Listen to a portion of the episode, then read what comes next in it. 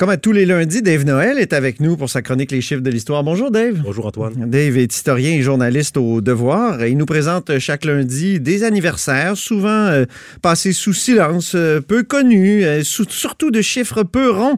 Justement, aujourd'hui, deux anniversaires, il y a 221 ans et il y a 38 ans. Commençons par il y a 221 ans, le 10 janvier 1799. Que s'est-il passé, Dave? Oui, un événement peu connu en soi, mais qui a eu des conséquences importantes. Donc, c'est un discours de Joseph-Octave Plessis, qui est notamment curé de Québec, okay. Donc en chaire à la cathédrale de Québec. Il fait un discours pour souligner la victoire britannique d'Aboukir. Donc, Aboukir, c'est une bataille navale qui se déroule au large de l'Égypte. C'est à l'époque, c'est Napoléon qui à l'époque est seulement général, n'est pas encore empereur. Il tente de faire la conquête de l'Égypte. Il part avec une flotte. Et en 1798, la flotte est détruite par l'amiral Nelson. Donc, la colonne Nelson qu'on connaît à Montréal, oui. Ça fait référence à cet amiral-là. Et donc, il détruit la flotte. Napoléon devient prisonnier de sa conquête en Égypte et il ne peut plus revenir en France avec son armée. Il finira par revenir et devenir empereur, mais donc à court terme... Avec un obélisque. Oui. qui lui, est à la place de la Concorde. Oui, notamment. Ouais. Mais donc c'est une défaite navale importante. Et en 1799, les autorités coloniales britanniques du Bas-Canada, qui à l'époque est la colonie, décident de souligner l'événement, de faire des célébrations, et le clergé appuie ce mouvement-là. Et M. Plessis, lui, il en met plus que le client en demande, si on veut. Ah oui? Il développe... plus que la reine en demande. Oui, tout à fait. Il développe un argumentaire selon lequel la colonie du Bas-Canada, ou le Canada tout simplement, a été préservée des affres de la Révolution française grâce à la conquête britannique, oui. Qui a eu lieu 40 ans plus tôt. Là. On est 40 ans après la bataille des Plaines d'Abraham. Et donc... les Britanniques, finalement, nous auraient sauvés de la terreur, des décapitations, du clergé qui est mis de côté. Donc, c'est ça, ils développent vraiment la thèse de ce qu'on a appelé la conquête providentielle. C'est vraiment à ce moment-là qui est le moment fondateur. C'est là qu'on développe surtout cette thèse, OK. Oui, tout à fait. C'est vraiment à ce moment-là que c'est vraiment... Finalement, que les Anglais nous auraient sauvés sauvé la Nouvelle-France d'un sort épouvantable à cause de la Révolution française. C'est vrai quand même qu'il y a eu la terreur. Je me demande ce qui serait arrivé avec la Nouvelle-France si on n'avait pas été conquis? C'est une bonne question. Oui, mais là, qu'est-ce qui est arrivé à très long terme. Mais si on regarde les colonies espagnoles de l'Amérique du Sud, l'Espagne avait été un peu conquise, entre guillemets, par la France de Napoléon. Il avait installé son frère aîné sur le trône. Ouais. Et les colonies, graduellement par la suite, sont devenues indépendantes. Donc, tout est possible. On est vraiment dans l'histoire-fiction. On va essayer de ne pas trop y aller parce qu'on est vraiment dans les hypothèses. C'est le fun, l'histoire-fiction.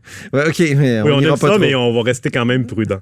Oui, c'est ça. Bon, c'est le temps de passer au deuxième anniversaire que tu veux souligner aujourd'hui. Il y a 38 ans, le 8 janvier 1982, que s'est-il passé, Dave? Oui, c'est la démission de Claude Morin. Il est le ministre des Affaires intergouvernementales de René Lévesque à l'époque. On est peu de temps après la nuit des longs couteaux qui a mené au rapatriement de la Constitution sous Trudeau père.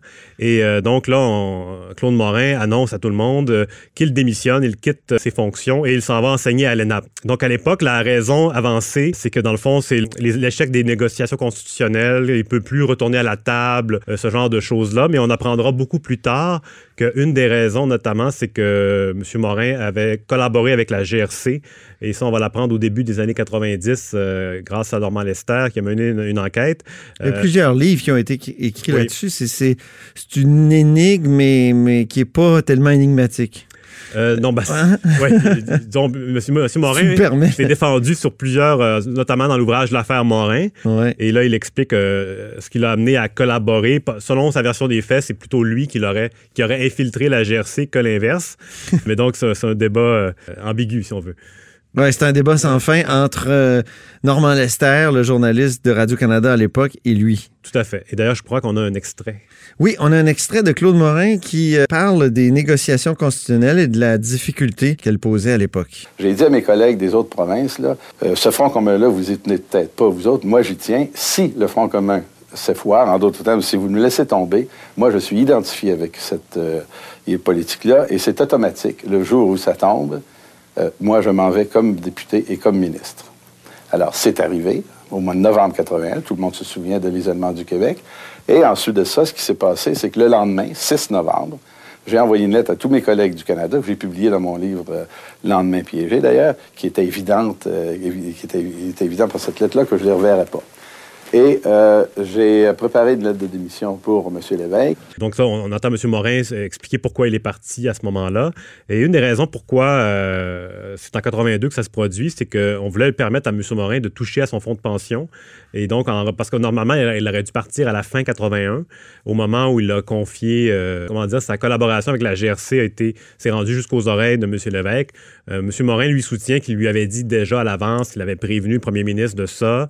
Dès 77, je crois. Oui, c'est ça. Et, donc, mais c'est pas clair tout à fait qu'est-ce qu'il lui a dit. Là, il y a eu un débat d'historiens là-dessus. Il y a Pierre Duchesne, notamment, l'historien, dans la biographe de Jacques Parizeau. Il en parle, oui. Prétend que ça s'est su uniquement au début des années 80. Là. C'est ça. Tout à fait. Mais en tout cas, René Lévesque, il n'en a jamais vraiment voulu. Il y a eu des bons mots pour Claude Morin jusque dans ses mémoires qui ont été rédigées en 86, publiées donc à la veille de sa mort. Ouais. Et à son départ, M. Lévesque lui avait proposé le poste de délégué général du Québec à Paris. Donc, il voulait le garder quand même près de lui. Et donc, c'est ça, M. Morin qui a eu quand même une grande carrière auprès de 5 premiers ministres, comme sous-ministre, comme conseiller, donc de Jean Lesage jusqu'à René Lévesque, et qui, donc, on le reconnaît aussi comme étant le père de l'étapisme. Donc, grand débat au sein du Parti québécois. Est-ce que ça prend une élection référendaire ou l'étapisme, ça impliquait aussi l'étape du référendum? Hein? Oui, essentiellement. C'est ça, exactement. Ben, merci beaucoup, Dave Noël, donc journaliste au Devoir et aussi notre chroniqueur des chiffres de l'histoire.